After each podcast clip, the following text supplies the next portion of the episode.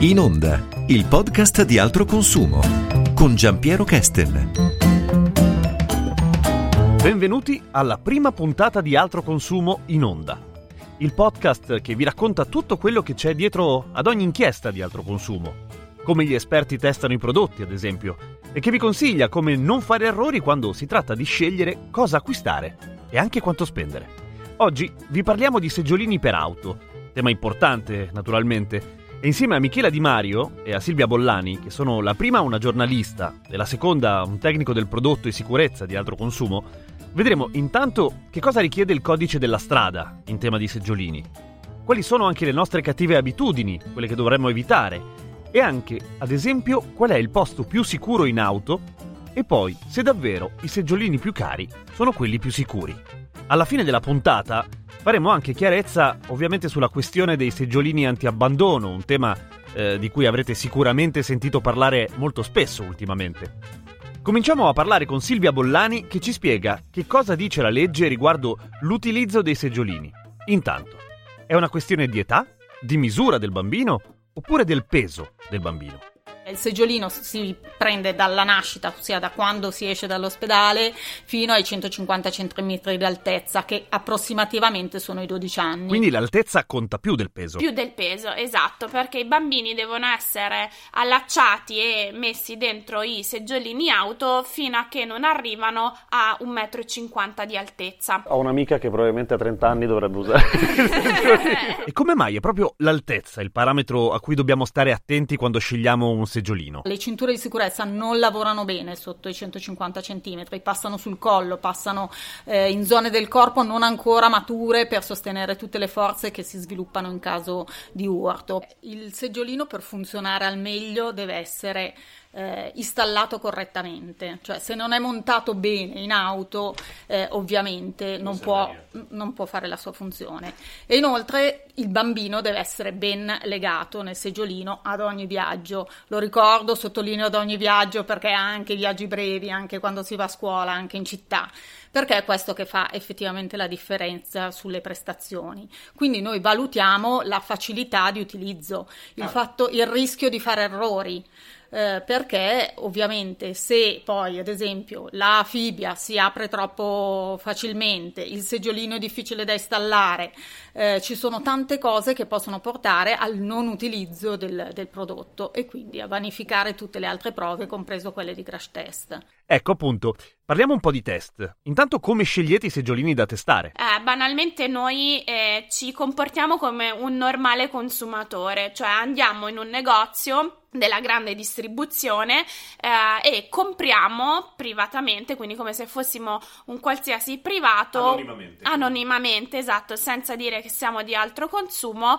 eh, dei seggiolini auto, dei seggiolini auto nel senso che noi abbiamo tutto un settore di analisti di mercato che fanno appunto delle indagini, andiamo a prendere i campioni di diverse marche, ehm, ad esempio per quanto riguarda i seggiolini ne prendiamo 6 per, per ogni marca e cerchiamo di andare a prendere e coprire la fascia di mercato più ampia, quindi prodotti più venduti eh, di diverse marche, nel caso di seggiolini auto di diverse fasce d'età. E i test veri e propri invece, c- cosa succede in laboratorio? Allora, noi non ripetiamo le prove del, dell'omologazione, da sempre abbiamo un test nostro condiviso con tantissime altre associazioni di consumatori, anche perché è un test carissimo, molto, molto dispendioso.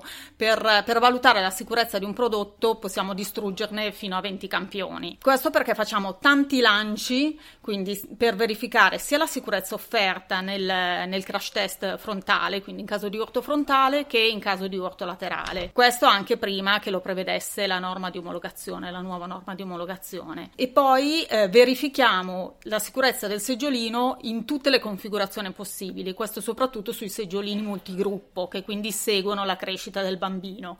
Valutiamo sia eh, quando vanno contro la direzione di marcia, sia quando poi devono essere girati in, in, in direzione di marcia, utilizzando dei fantocci, dei dammi che eh, rappresentano e che quindi che, che, che imitano le masse dei, dei bambini di diverse età. Oltre ai crash test, che bene o male ci si immagina, insomma, che siano un po' il cuore di quelle che sono le prove quando si parla di sicurezza, ci sono anche altre prove che vengono fatte da altro consumo? Eh, ci sono tante prove di ergonomia per vedere la comodità del bambino nel seggiolino. Gli esperti di laboratorio spesso usano i loro figli, eh, ma non solo, nel senso che comunque vengono fatte sia delle prove eh, eh geometriche di misure con, con, dei dammi, quindi con delle sagome di riferimento, che delle, delle prove vere e proprie con, con bambini di diverse età. Come altri test che un po' singolari, nel senso che non riguarda la sicurezza a breve termine, ma è importante sulla sicurezza a lungo termine, andiamo a valutare anche la sicurezza chimica di questo prodotto, visto che comunque eh, si, si, tratta di prodotti poi destinati alla prima infanzia, è importante che non contengano degli agenti chimici indesiderati, diciamo, che magari non hanno una pericolosità immediata, ma perché averli se ci sono degli altri composti sostitutivi più innocui. Generalmente i colori scuri sono un po' più a rischio, quindi quando si sceglie la, la fodera sarebbe meglio orientarsi sui colori un po' più chiari, anche se questo poi è un problema di lavabilità e quindi valutiamo anche quello, la facilità di scoperchiare e togliere la copertura lavabile proprio perché Certo. Spesso capita di dover lavare i seggiolini auto. L'utenza è quella lì. Insomma. Perfetto. Adesso per capire, se spendo di più, sono più tranquillo? Voglio dire, c'è un rapporto più o meno diretto fra un prezzo di un seggiolino e la sua affidabilità? Oppure no? Eh, direi di no, perché un, seggio- un seggiolino omologato eh, appunto deve rispondere a determinati standard e criteri di omologazione e quindi di sicurezza.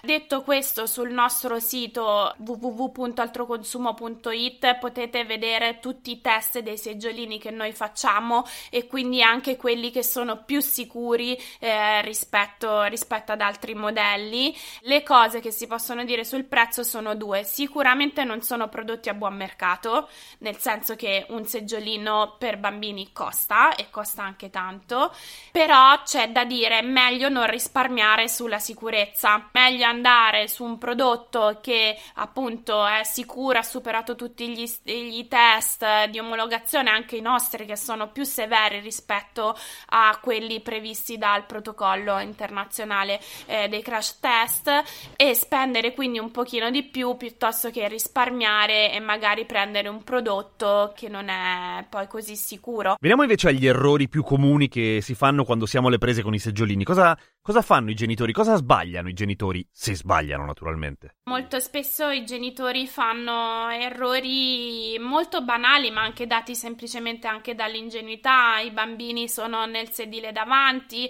mi metto il bambino su in braccio e, mi pa- e passo la cintura della macchina tanto così siamo comunque coperti perché c'è la cintura. Dati alla mano, eh, gli incidenti avvengono più spesso in città per tragitti molto brevi. Tutti questi casi la protezione del bambino assolutamente non è, non è assicurata, senza contare che se ti fermano appunto i vigili urbani e ti vedono eh, col bambino davanti o con le bambine, col bambino sulle ginocchia, eh, ovviamente poi ci saranno anche delle sanzioni amministrative amministrative da dover, da dover pagare. Ecco, a questo proposito, ma sono meglio gli Isofix in generale o i seggiolini tradizionali? O si equivalgono? Allora, la normativa Isofix non è che è alternativa alla, all'altra normativa, cioè ovvero quelli che si agganciano, i seggiolini che si agganciano con le cinture di sicurezza dell'auto. Uh, sono entrambe valide. Um, l'aggancio Isofix ti permette di avere meno errori, cioè banalmente sono due ganci, tu eh, agganci il seggiolino e puoi stare più tranquillo nel senso della corretta appunto installazione del seggiolino stesso, perché un seggiolino male installato eh, può non poi assolvere alla sua funzione di eh, appunto di proteggere il bambino in caso di incidente. Adesso facciamo un esempio, c'è stato un incidente, è tutto a posto, nessuno si è fatto male perché abbiamo assicurato noi stessi con le cinture prima e il bambino naturalmente nel seggiolino. Che cosa bisogna fare? Bisogna cambiarlo il seggiolino, bisogna buttarlo via? Il seggiolino è meglio cambiarlo, così come vanno cambiate le cinture di sicurezza. Ecco, veniamo alla domanda invece che dicevamo all'inizio, i famosi seggiolini anti-abbandono. Intanto, qual è la situazione in Italia E che cosa sono i seggiolini antiabbandono? Per fare un quadro della situazione, praticamente il 7 novembre scorso, quindi 2019, è uscita la legge sui sistemi antiabbandono, o meglio, la legge c'era già, ma è entrato in vigore il decreto attuativo che eh, disciplina le caratteristiche tecniche che devono avere questi sistemi antiabbandono. Quindi da questo momento in poi è sanzionabile chi non ce l'ha, in pratica. Sì. E ha un bambino al di sotto dei al 4 di sotto, anni. esatto, perché valgono per i bambini al di sotto dei 4 anni. eh, è una legge che è stata fatta per cercare di contrastare il fenomeno delle cosiddette amnesie dissociative, ovvero di quei genitori che eh, dimenticano i, bambini, i bambini in auto. Appunto è entrato in vigore da poco o da poco tempo il decreto attuativo e quindi chi non si adegua alla nuova normativa è, è sanzionabile. Una cosa che, che noi abbiamo anche un po' eh, diciamo contrastato perché la legge eh, specificatamente diceva che il decreto sarebbe entrato in realtà eh, in vigore, cioè che l'obbligo scattava 120 giorni dopo l'entrata in vigore del decreto attuativo, quindi 7 novembre facendo un breve calcolo 6 marzo i genitori e i produttori anche avevano questi mesi di tempo per Adeguarsi. adeguarsi e cercare di mettersi in regola. Alcuni seggiolini ci sono già eh, perché bisogna fare una distinzione, cioè ovvero i seggiolini che hanno il sistema antiabbandono integrato, quindi un blocco unico, il sistema antiabbandono all'interno del seggiolino e ci sono i sistemi antiabbandono universali che in molti casi in sostanza sono una sorta di cuscinetto da mettere sotto il sederino del bimbo Con un sensore. ehm, con un sensore, esatto, con un sensore di peso. Eh, ci sono, ma quelli che ci sono bisogna fare attenzione perché non tutti i prodotti in commercio attualmente potrebbero essere a norma perché sono stati mm, banalmente prodotti prima che appunto si conoscessero le specifiche tecniche del decreto. Possono non essere omologati e c'è anche tutta la eh, appunto la questione se l'introduzione di un prodotto che anche se si tratta di un cuscinetto di alcuni millimetri può inficiare l'omologazione del seggiolino che invece è un prodotto omologato e che segue determinati standard di omologazione. Per scoprire tutte le novità che per forza ci saranno sull'argomento dei seggiolini antiabbandono e anche per vedere i risultati dei test sui seggiolini, andate su www.altroconsumo.it, dove vengono costantemente aggiornati i dati e dove trovate naturalmente anche le altre inchieste e le altre puntate di In Onda. Vi ringrazio per l'ascolto. Un saluto da Giampiero Cheste.